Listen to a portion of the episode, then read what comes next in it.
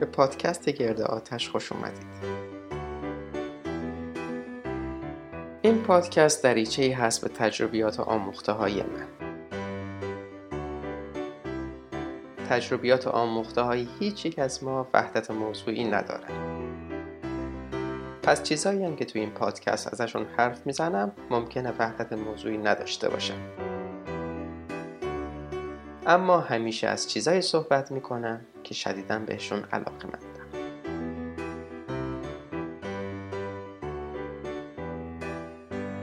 درود. وقتی که داشتم مطالب رو واسه این قسمت از پادکست آماده می کردم داشت زمان زیادی می برده خیلی امیدوار بودم که تا زمانی که من این رو ضبط می کنم و بیرون میدم دیگه نیازی به آوردن واژه کووید 19 توی عنوان نباشه و صرفا در مورد سیستم ایمنی بدن صحبت بکنیم و راه های تقویتش. ولی خب نشد و خود من هم الان از قرنطینه دارم این قسمت رو ضبط می‌کنم. مثل قسمت های قبلی اصلا استارتش با قرنطینه بود.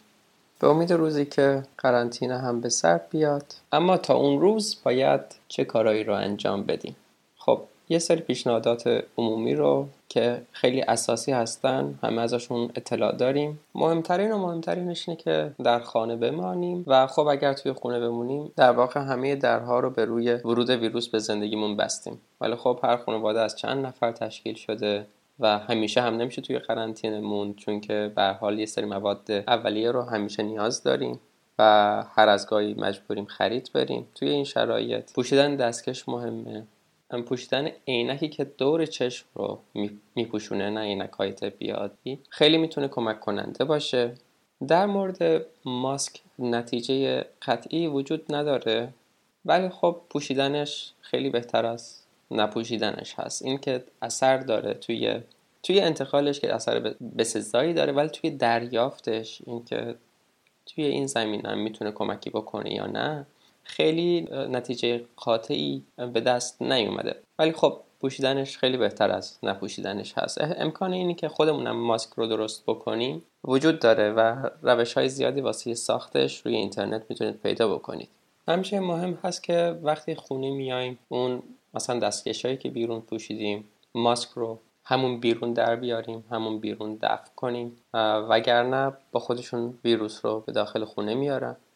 چیزی که کمتر روش تاکید میشه اینه که به مراکزی که مراکز درمانی هم نباید مراجعه بشه. اگر که مشکل آنچنانی ندارید مشکلی که جان شما رو تهدید نمی‌کنه و خودتون می‌تونین حلش بکنید یا به استراحت خوب میشه این رو بهتری که به خاطرش به پزشک مراجعه نکنید توی خونه بمونید. چون که ممکنه شما یه سری علائمی داشته باشید علائم سرماخوردگی نگران بشید.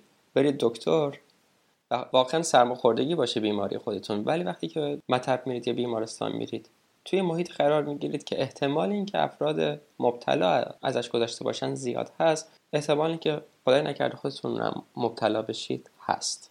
و این کمتر روش تاکید میشه ولی نکته خیلی مهمی هست. خب اینها همه حرفهایی هست که همه ازش اطلاع داریم همه نکات اساسی هستن که باید رعایت بشن. اما برای این چه صحبتی داریم چه حرفی رو برای ارائه توی این قسمت داریم؟ یه نکته که در مورد هر ویروس باید در نظر گرفت حالا چه ویروس سرماخوردگی ساده باشه چه آنفولانزا باشه چه کرونا و اچ باشه. هر کدوم از اینها صرف در معرض قرار گرفتنشون باعث ابتلای ما به اون بیماری نمیشه. ما همه اقدامات پیشگیرانه رو باید انجام بدیم و اگر یه جایی یه خطایی بروز پیدا بکنه اینجوری نیست که ما صد درصد به اون بیماری دچار بشیم. این ویروس باید از یه صد دیگه هم عبور بکنه و اون صد سیستم ایمنی بدن هست. پس ما باید سیستم ایمنی بدن خودمون رو تقویت بکنیم. و اگر سیستم ایمنی خودمون رو تقویت بکنیم یه مانع دیگه هم جلوی پای بیماری حالا از هر نوعی که باشه گذاشتیم. و بهترین راه واسه یه تقویت سیستم ایمنی بدن چی هست؟ تغذیه. کاملا آگاهی دارم که خیلی ممکنه نسبت به این پیشنهاد گارد بگیرن. و من کاملا بهشون حق میدم چون که پیشنهادات تغذیه‌ای که رد شده تو این گروه های واتساپی و شبکه های مجازی رد و بدل میشه همه بی پای و اساسن و عمدتا اگر حالا روغن به نفشه و داروی امام کاظم نباشه خیلی هنر بکنن اینه که توشون واجه های مثل سردی و گرمی طبع سرد و طبع گرم به کار رفته. این تب و اینها کلا یه چیز رد شده است و هیچ جایگاهی نداره. ممکنه الان من این پرانتز کوچولو باز بکنم. مثلا بگین که چرا این تب گرم و تب سرد درسته؟ مثلا من بادمجون می‌خورم یا گردو می‌خورم طبعم گرم گرمی بخورم دهنم زخم میشه تاول می‌زنه و اینها. چنین چیزی نیست. در واقع این هست که یه چیزی ممکنه توی این دو ماده غذایی باشه که ما بهش حساسیت داریم یا بدن ما واکنش بدی بهش نشون میده. بحث سرد بودن یا گرم بودن اینها نیست. ممکنه حالا ماده ای هم که ما بهش حساسیت داریم توی این دو مشترک باشن. ولی اصلا دستبندی سرد و گرم دستبندی نادرست بی پای و اساس و غیر علمی هست. پس کاملا درک می‌کنم که با این سیل پیام های اینجوری خیلیا نسبت به پیشنهادات تغذیه‌ای گارد بگیرن و شکاک باشن. ولی بهتون اطمینان میدم که هر چیزی که توی این پادکست میگم همه بر اساس یافته های علمی باشن. منابع خودم هم در توضیحات این پادکست می‌ذارم. از قسمت اول همین قول دادم که منابع رو در اختیارتون قرار بدم و این کار رو هم در مورد همین قسمت هم می‌کنم. و خیالتون تخت باشه که قرار نیست نه از روغن به نفشه حرفی به میون بیارم نه داروی امام کاظم و نه طبع سرد و طبع گرم. بلکه از چیزایی صحبت می‌کنم که همه مبنای علمی دارن و تحقیق شده هستن. اصلا به منابع هم, که نگاه بکنید همه این افراد پزشک هستن. پزشکانی که به جای اینکه راه رسم رایج رو در پیش بگیرن تفکر انتقادی داشتن و راه های جایگزینی رو پیدا بکنن. حالا چرا غذا این همه مهم هست. سلولای بدن ما از چی تشکیل میشن؟ از همین غذایی که ما می‌خوریم. همین غذایی که ما می‌خوریم سلولای بدنمون تشکیل میدن و سوخت لازم رو برای فعالیت های مختلف و حیاتی بدنمون تأمین می‌کنن یه ضرب مثلا انگلیسی هست you are what you eat. که ما همون چیزی هستیم که می‌خوریم. واقعا هم جز این نیست. بعد از دو سال تمام سلول های بدن ما نو میشن و بعد از دو سال یه بدنی رو داریم با سلول های کاملا متفاوت از چیزی که دو سال قبل داشته. همه اون قبلی ها مردن و ما داریم با سلول های جدید زندگی می‌کنیم. یعنی انگار هر دو سال یک بار ما فکتوری ریست میشیم. و این سلول ها ساخته میشن؟ مواد اولیهشون چیه؟ همین غذایی که ما می‌خوریم. از هیچ جای دیگه ای منابع خودشون رو نمی‌گیرن. پس ما اگر تغذیه خودمون رو درست بکنیم سلول های سالم و سلامتی هم خواهیم داشت و در نتیجهش اندامی که داریم وظیفهشون رو به درستی انجام میدن. چون که پایشون سالمه. شما نگاه کنید که بعد از دو سال می‌خواید که بدنتون سلولاش از کیک و نوشابه درست شده باشه و پیتزا و ماکارونی و برنج و سیب زمینی و اینها یا از گوشت و منابع سرشار از چربی و پروتئین سالم که غذای اساسی ما هست. ما وقتی که غذای درست رو به بدنمون بدیم غذای درست رو تأمین کنیم براش ضمن اینکه ازمون تشکر می‌کنه مثل این هست که ما در رو از روی لولای خودش در جهت درست لولای خودش باز و بسته بکنیم. یه مثال که بیشتر شاید واسه کسایی قابل درک باشه که علایق مشترکی رو با من دارن این هست که مثلا ما یه برنامه iOS رو روی سیستم عامل اندروید نمی‌تونیم نصب بکنیم. اصلا نه اندروید اون فایل iOS رو می‌شناسه نه iOS فایل APK اندروید رو می‌شناسه. اصلا قابل تشخیص واسهشون نیست. حالا فرض بکنیم با شبیه ساز و اینها ما یه کاری بکنیم که چه می‌دونم برنامه ویندوز روی لینوکس اجرا بشه برنامه مک روی ویندوز اجرا بشه یا برنامه ویندوز روی مک که این شبیه, شبیه سازه وجود دارن. ولی عملکرد به هیچ وجه مثل زمانی نیست که ما اون رو مستقیما روی خود سیستم عامل نصب بکنیم نه از طریق یک شبیه ساز. این غذاهای سرشار از کربوهیدرات مثل برنج و سیب زمینی و کیک و قند و میوه اینها هستن. اینها اصلا توی رژیم ما انسان ها و پیشینیان ما نبودن و دقیقا مثل همین برنامه ای هستن که اصلا فایل نصبشون هم برای ما قابل خوندن نیست و نهایتا از طریق شبیه ساز ممکنه ما بتونیم اینا رو تصویر بکنیم. میلیون ها سال ما و پیشینیانمون بدنمون روی گوشت و چربی و غذاهای سرشار از پروتئین رشد و نمو پیدا کرده و تکاملش با این غذاها بوده. اصلا بزرگتر شدن مغز انسان نسبت به خویشاوندان نزدیک خودش توی درخت تکاملی مدیون تغییر از رژیم گیاهخواری به گوشتخواری هست. حالا این پیشینه چند میلیون سالی رو در نظر بگیرید و اون رو مقایسه بکنید با غذاهای سرشار از کربوهیدرات که فقط و فقط پس از باب شدن یک جانشینی و زندگی کشاورزی ممکن شدن. اگر حتی مثلا در نظر بگیریم که تمدن بشری یک جانشینی و رو آوردن به زندگی کشاورزی چیزی هلوش دوازده هزار سال خدمت داشته چیزی کمتر از یک درصد کل پیشینه ما انسان ها هست. جالبه که همین دوازده هزار سال هم داریم کلی ارفاق می‌کنیم. و این گذار که رخ داده همه جا همزمان نبوده و خیلی از نسل های ما آشنایی کمتری با این رژیم های کربوهیدرات پایه دارن و حالا بدن های افرادی آشنایی بیشتری باهاش دارن. یعنی از نسلی میان که پیشینیانشون بیشتر با این غذاها عادت کردن خو گرفتن. اما هر چقدر هم باشه اصلا قابل مقایسه نیست این یک درصد با اون 99 درصدی که ما بر پایه گوشت و چربی زندگی کردیم. برای روشن شدن اهمیت این پیشینه فرگشتی یا تکاملی یه مثال می‌زنم. ما انسانهای امروزی همچنان وقتی که در معرض سرما قرار می‌گیریم موی تنمون سیخ میشه. دلیلش چیه؟ گذشتگان ما که بدنشون کاملا با مو پوشیده شده بوده وقتی که این موها راست می‌شدن یه پوشش خوبی رو در برابر سرما ایجاد می‌کردن.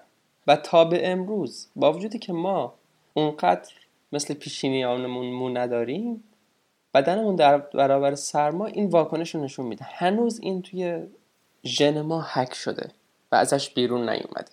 این شوخی بردار نیست. ما چجور می‌تونیم به بدنمون که با این شرایط تکاملی یافته سیب زمینی و برنج بدیم و توقع داشته باشیم که کار درست خودش رو هم انجام بده؟ ما با دنبال کردن رژیم کتوژنیک. غذای اصلی رو به بدنمون میدیم و بدنمون میگه آها الان فهمیدم الان فایل درست به من دادی. الان زبون این برنامه رو می‌فهمم. الان دارم با یه زبون با این غذا صحبت می‌کنم. دقیقا قفل کلید به هم می‌خورن. و بدن شما چون که تغذیه درستی رو داره کار درست خودش رو انجام میده. همه اعضا و جواره کار درست خودشون رو انجام میدن از جمله سیستم ایمنی. و همچنین باعث میشن که ما بدن سالمتری داشته باشیم بیماری زمینه دیگه ای نداشته باشیم و اگر حتی با بیماری هم مواجه بشیم شکست اون بیماری برای ما ساده تر باشه. فرض بکنید توی زندگیتون کلی مشکل دارید بدهی دارید صبح تا شب سر کارید با همسرتون مشکل دارید و یه روز کارتون هم از دست می‌دید. همه اون مشکل یه طرف الان باید با یه مشکل بزرگ جدیدی هم مواجه بشید و باهاش دست و پنجه نرم بکنید. حالا فرض کنید اون مشکلای دیگه نداشته باشید ولی فقط همین یه دونه مشکل رو همین یه مشکل اساسی رو بخواید باش دست پنجه نرم بکنید. پس عملکرد رو شما کاملا متفاوت خواهد بود. خیلی راحتتر می‌تونید با یه قضیه کنار بیاد یا راه حلی رو واسش پیدا بکنید و ازش گذر بکنید. یکی از بیماری هایی که عملکرد سیستم دفاعی بدنمون رو تحت تاثیر قرار میده بیماری دیابت نوع دو هست. و دیابت نوع دو عاملش چی هست؟ توی قسمت قبل کامل توضیح دادیم که پیدایش اون به خاطر همین رژیم اشتباهی است که توی زندگی ما رایجه. اینکه ما همش برنج می‌خوریم سیب زمینی می‌خوریم. این همه بهمون امر می‌کنن که میوه بخوریم. ولی همه اینها به سبب قند و کربوهیدراتی که دارن انسولین رو بالا می‌برن و ما رو در نهایت دچار بیماری قند می‌کنن حالا حتما لازم نیست که ما بیماری قند و با تمام قوای خودش باهاش مواجه باشیم که عملکرد سیستم ایمنی بدنمون پایین بیاد. سطوح بالای قند خون باعث ضعیف شدن سیستم دفاعی بدن میشن حتما قرار نیست ما بیماری قند داشته باشیم که قندمون خارج از کنترل باشه. کافی که ما قندمون رو با هر وعده غذایی که می‌خوریم خارج از کنترل بکنیم. پس باید کاملا از غذای سرشار از کربوهیدرات پرهیز کنیم و از منابع غذایی سالم گوشتی و چر... پرچربی و پرپروتئین استفاده بکنیم. ممکنه سال پیش بیاد که الان تو این شرایطی که هستیم تو این شرایط حساس و کنونی آیا انتقال به این رژیم غذایی کار درستی هست یا نه؟ در واقع با توجه به این توضیحاتی که چند دقیقه پیش دادم چه زمانی بهتر از الان؟ الان هست که ما به سیستم ایمنی قوی احتیاج داریم. البته این که چیزی که میگم همه باش موافق نیستن. که از شبکه های یوتیوبی بسیار خوب دایت دکتر نسبت به این قضیه شکگراست مثلا توی یکی از ویدیوها خودش میگه که توی این دوره گذار از رژیم رایج خودمون به رژیم درست درست کتوژنیک ما یه دوره ای رو چند روزه ممکنه دچار keto flu یا آنفلانزای کیتویی بشیم. که تو این شرایط چون که بدن ضعیفی داریم احتمال اینکه ویروس توی حمله به ما موفق بشه بیشتر هست. حالا این keto flu رو که خود من که بدون هیچ مشکلی وارد چربی سوزی شدم و اصلا با keto flu مواجه نشدم. ولی خب مثلا همخونه ای داشتم که این مشکل رو برو می‌شد. و دواش چی هست؟ این نشونه این هست که نم... نمک کمی به بدن رسیده. با مصرف یه مقدار نمک کاملا این مشکل حل میشه. اینقدر ساده حل میشه که اصلا نیازی نیست ما برای این مشکل اسمی رو بذاریم. چون که به همین سادگی برطرف میشه. پس می‌تونید خیلی راحت با ایمنی کامل این رژیم رو دنبال بکنید و اگر دیدید دچار ضعف شدید بدونید که نمک دریافتتون کم هست و نمک بیشتری رو مصرف بکنید تا این مشکل حل بشه. برای دریافت این نمک کافی هست که به غذاتون به اندازه‌ای که طعمش رو دوست دارید نمک بزنید و از نمک زدن بهش نترسید. به همین سادگی. تا جایی که طعمش رو دوست دارید بهش نمک بزنید و هیچ مشکلی نیست و با این مشکل آنفولانزای کیتویی هم به اصطلاح روبرو نمیشید. به جای مواجه شدن با این مشکل از مزایای این رژیم بهره خواهید برد. علاوه بر سازگاری رژیم کتوژنیک با پیشینی تکاملی ما اگر ذره بین بذاریم متوجه میشیم که چرا با روی آوردن به این رژیم ما می‌تونیم سلامت خودمون رو بهبود بدیم. تمام غذاهای گوشتی سرشار از روی هستند و الان مشاهداتی هست که نشون میده روی حتی در درمان کرونا تاثیر داشته. هنوز نتیجه قطعی نیست اما کاری هست که انجام شده و موارد این چنینی یافت شدن. و تازه توی این موارد ما باید دقت بکنیم که از قرص مکمل روی استفاده میشه و این لزوما به دلایلی که حالا توی قسمت های بعدی حتما بهش می‌پردازم قابل جذب نیست. اما اون رویی که ما از منابع حیوانی به دست میاریم کاملا برای بدن ما قابل جذبه. تمام منابع حیوانی تمام منابع انگوشتی روی بالایی دارن و رویشون کاملا قابل جذبه و در مقابل گیاهانی هم هستن که روی بالایی دارن اما رویشون قابل جذب نیست.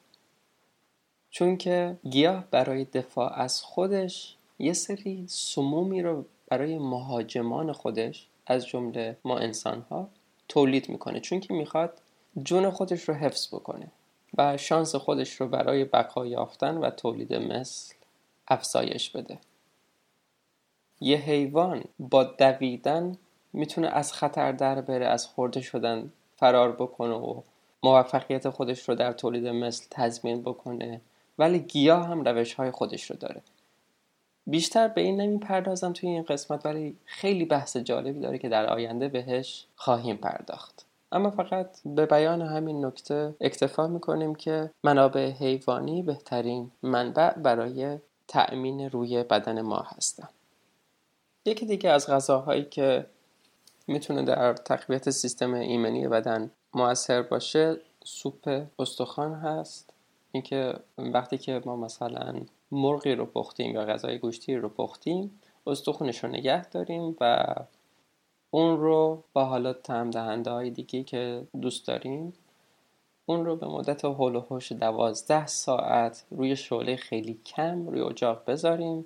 یکم زمان بره ولی بعدا می‌تونید سوپ استخون رو با غذاهای دیگه هم به کار ببرید و به عنوان مثلا پایی سوپ های دیگه که درست می‌کنید به کار ببرید و خیلی طعم خوبی داره. و مهمتر این که سیستم ایمنی بدن رو هم بهبود میده سلامت ما رو هم بهبود میبخشه.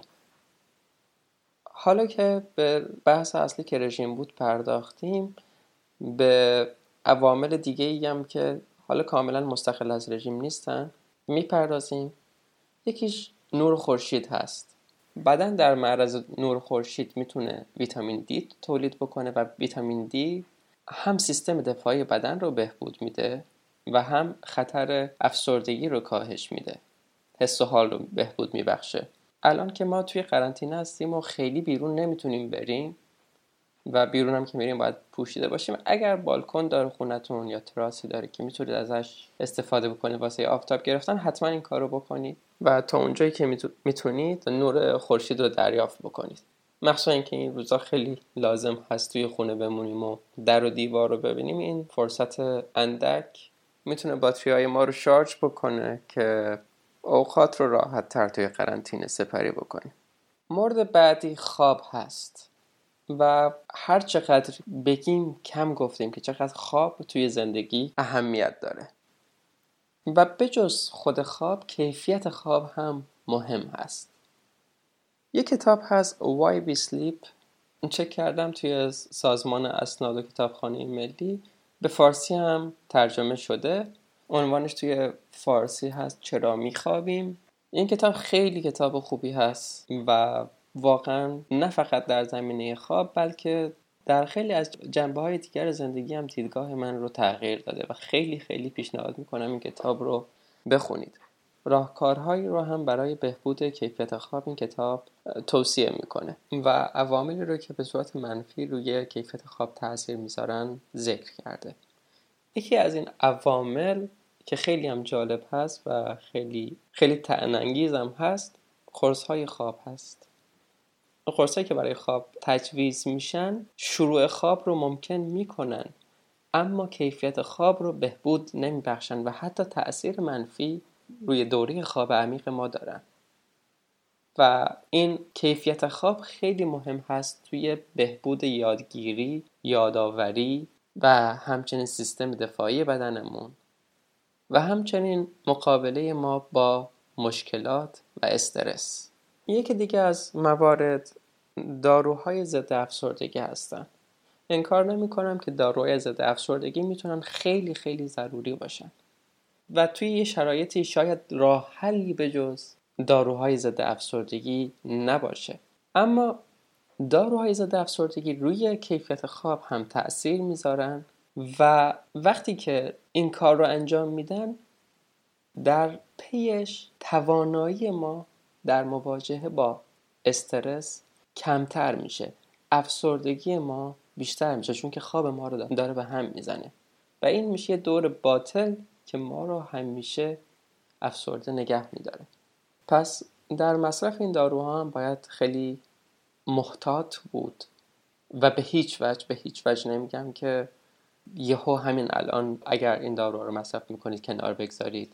چون که مثلا حالا توی مورد داروهای خواب آور حذفشون یه روند و روش خاصی داره همچنین داروهای افسردگی نه اینکه مثل قرص, قرص خواب اعتیاد آور باشن و مقاومت ایجاد بکنن ولی باز حذف اونها هم روند خاصی رو داره و اگر چنین کاری رو می‌خواید بکنید با مشورت متخصص و پزشک باشه.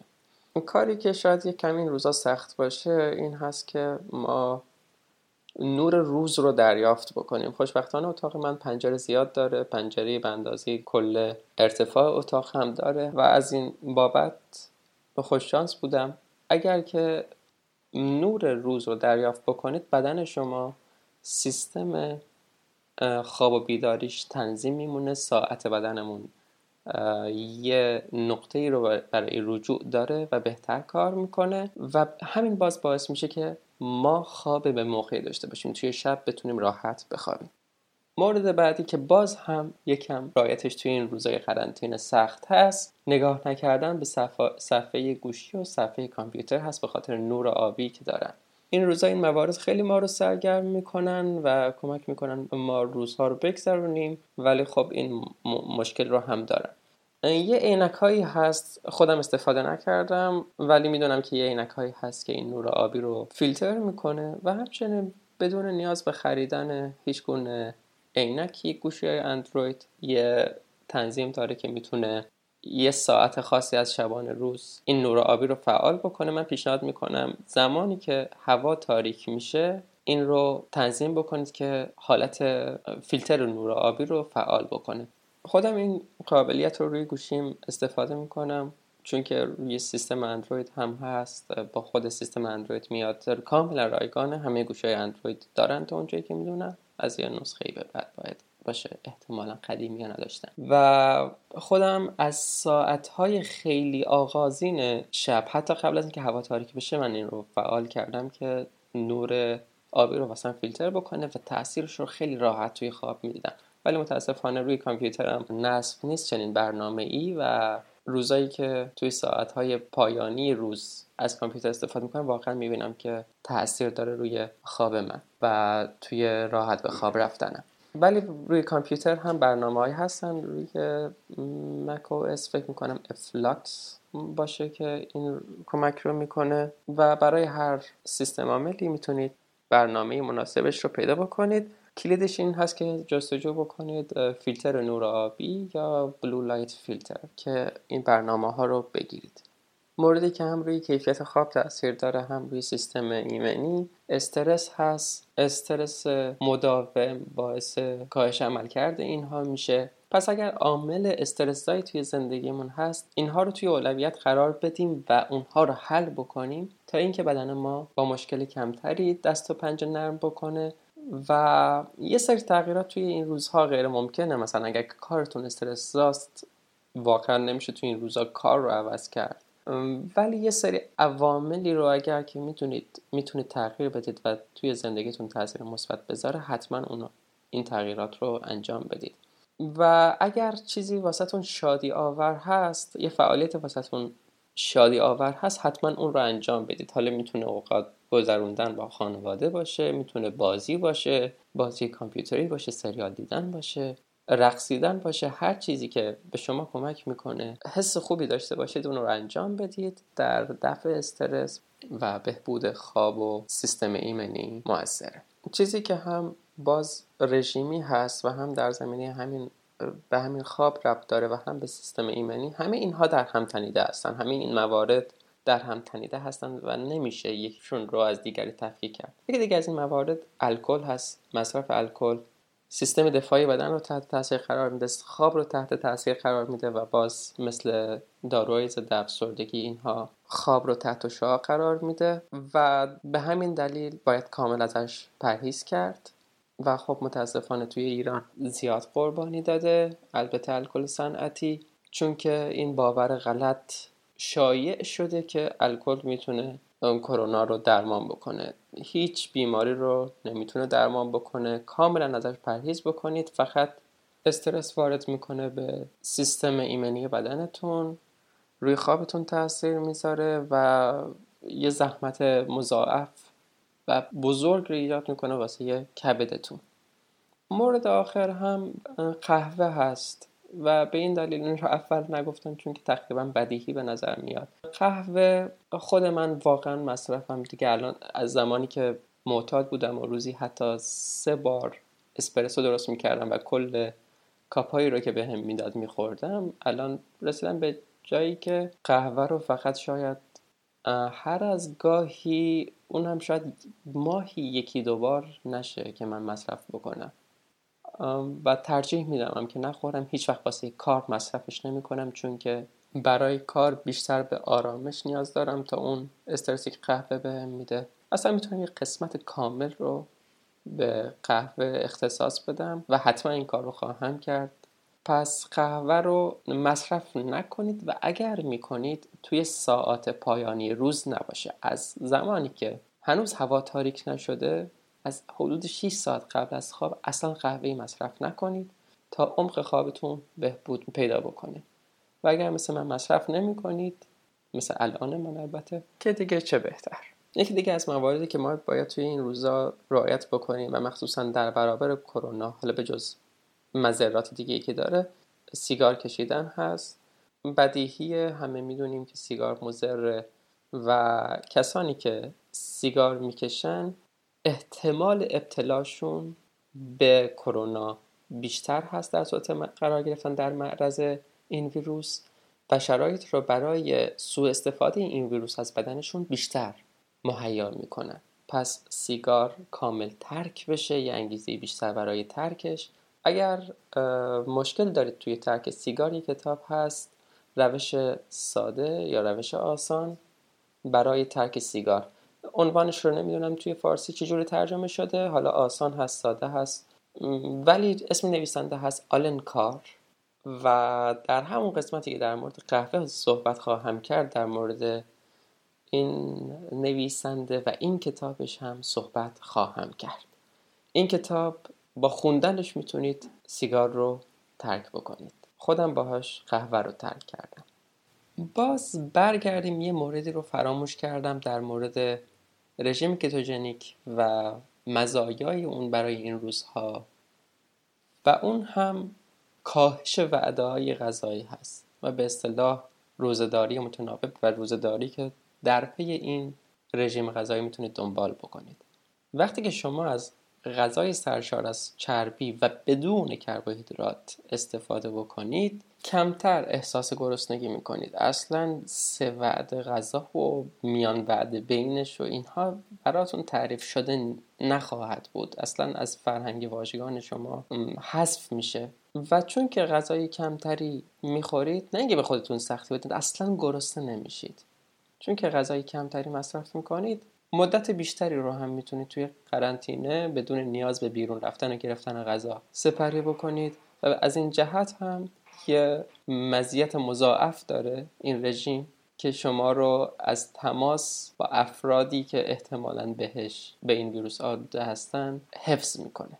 این نکته هم لازم بود بگم و یه روش دیگه هست که هوش دو سال هست باش آشنا شدم روش ویم هوف که البته یه نقد هایی به این روش دارم. ولی یه جزء خیلی مهم داره که تاثیرش ثابت شده هست. ویم هوف یه فرد هلندی هست که به آیسمن یا مرد یخی معروفه و یه کارهای خارق العاده انجام داده مثل موندن توی ظرفی که پر از یخ صعود از قله اورست با شورت. و میشه وقت زیاد رو روی ویم هوف گذاشت. اما به همین اکتفا می‌کنم که روشش این هست که یه روش تنفسی خاصی داره. طوری نفس بکشیم که اکسیژن خون بالا بره و تواناییمون توی حبس نفس به مدت خیلی زیادی افزایش پیدا بکنه و همچنین بعد از اون دوش آب سرده روی خود شخص ویم هوف آزمایش شده یه نوع باکتری مرده ای رو بهش تزریق کردن. ویدیو اون رو هم توی همین توضیحات می‌ذارم. روی یوتیوب هست. افراد عادی در صورتی که این ویروس خطر بزرگی رو ایجاد نمی‌کنه دست کمش این هست که به مدت چند ساعت تهوع و سردرد و اینها رو دارن و التهاب شدید رو تجربه می‌کنن ولی ویم هوف اصلا چنین چیزی رو تجربه نکرده بود. و خود من بدون اینکه بخوام این روش تنفسش رو دنبال بکنم. همین دوش های, دوش های روزانه دوش های آب سرد روزانه به هم کمک کرده که سیستم دفاعی خیلی بهتری داشته باشم. سرما خوردن من توی این مدت شاید دو بار یه بار و نصف بوده باشه. خیلی شدید به سرماخوردگی با سرماخوردگی مواجه نشدم. پارسال هیچ مشکلی باش نداشتم و بجز اون خیلی هم در برابر سرما مقاوم میشین یه روز ممکن از اورستم با شورت صعود بکنید و همین دوش آب سرد رو هم از این جهت پیشنهاد می‌کنم و می‌تونید اینجوری انجامش بدید که نیاز نیست از همون اول سریع برید زیر دوش آب سرد. می‌تونه خیلی سخت باشه و رقبت و از این جهت رقبت کمی رو نسبت به انجامش داشته باشید. می‌تونید راحت دوش بگیرید با هر دمایی که راحتید. و به تدریج این دما رو کاهش بدید تا زمانی که کاملا آب سرد بشه. اگر سختتون هست روی سرتون نیاز نیست که آب بریزید. بعدا که حرفه تر شدید می‌تونید سرتون رو هم زیر آب سرد بگیرید و به تدریج این زمان رو افزایش بدید. و الان خود من آب از یه دمای بالاتر که قبلا واسم عادی محسوب می‌شد داغ محسوب میشه و کلا دوش آب سرد واسم راحت تره. دوش آب سرد هم یکی دیگه از موردهای مهمی هست که می‌تونم پیشنهاد بکنم. سالم و سلامت باشید مخصوصا توی این روزا تا قسمت بعدی.